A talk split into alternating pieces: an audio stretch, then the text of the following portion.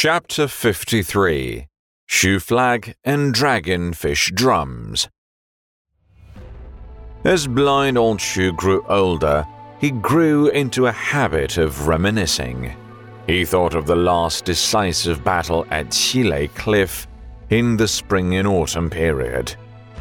When the Lady of Northern Liang, all in white, personally beat war drums that reverberated with thunderous roars all the troops were touched by her determination to conquer Western Chu before ceasing the drumbeat. A familiar voice came overhead him. Old Xu, my bro, how's your body holding up? Old Xu hurriedly got up. The one who spoke was the officer who had delivered silver to the hut. He had a dominating disposition. The man gently stopped old Xu, who was going to stand up on his crutch. He smiled. Bro, just sit and talk, or however you feel comfortable. You can drop the formalities with me.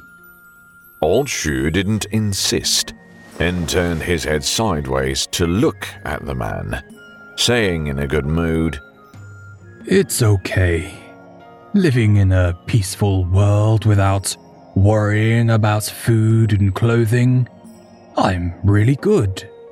I'm telling the truth. As a blind man, I never say anything blind.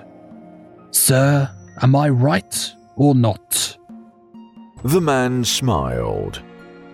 Old Xu, you're not blind at all.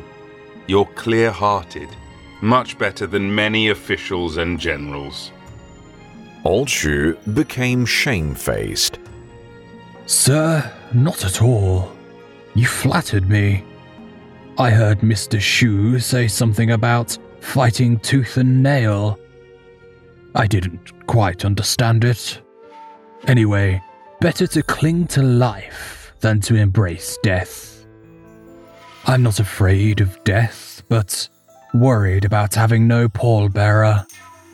That boy joked about asking him for help if needed, but he can be easily gone for a whole year. So, I'd say it's doubtful. The man asked calmly, Did he promise to be your pallbearer? Old Xu replied, Exactly. He is a good guy. The other day, he brought over a flagon of good wine to chat with me but he said he was going on a trip again. Sir, I've been rambling in front of you. Please forgive me for being a blabbermouth. The man laughed. Not at all. Old Xu said with a dazed look. My biggest regret in this life is not taking a closer look at the Grand Consul. The man said gently.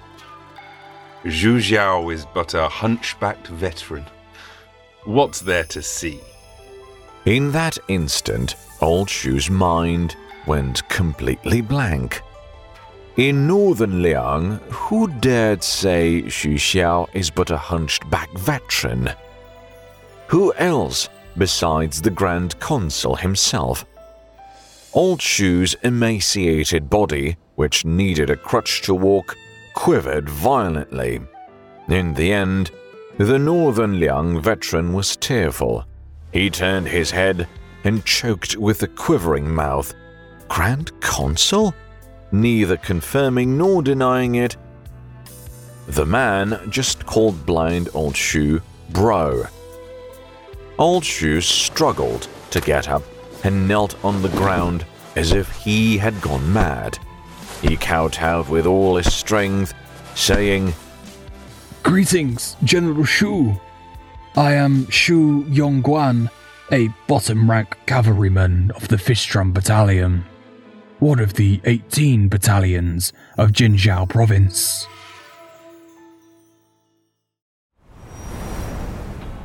Fish Drum Battalion. It was known as the number one fearless battalion among Xu Xiao's troops. Its last battle was at Xilei Cliff, when the Lady of Northern Liang in snow white clothes beat dragonfish drums with both hands, encouraging them to win without stopping the battle for supremacy of the Liyang Kingdom. The nearly 1,000 soldiers of the Fish Drum Battalion fought sturdily without retreat, and just 16 of them survived. In that battle, Xu Yongguan lost one eye, which was plucked out along with an arrow. Then he continued fighting until fainting amongst the slain. Blind old Xu was helped by Xu Xiao back onto the wooden stool. Tear soaked, he said with a smile, I've lived my life. General Xu, if you don't mind me asking, is the boy? Xu Xiao replied gently. He's my son, Xu Fengnian. The veteran repeatedly muttered. I've lived my life. I've lived my life. As the last person alive in the Fish Drum Battalion, Xu Yongguan slowly closed his eyes. General Xu and her ladyship have a good son.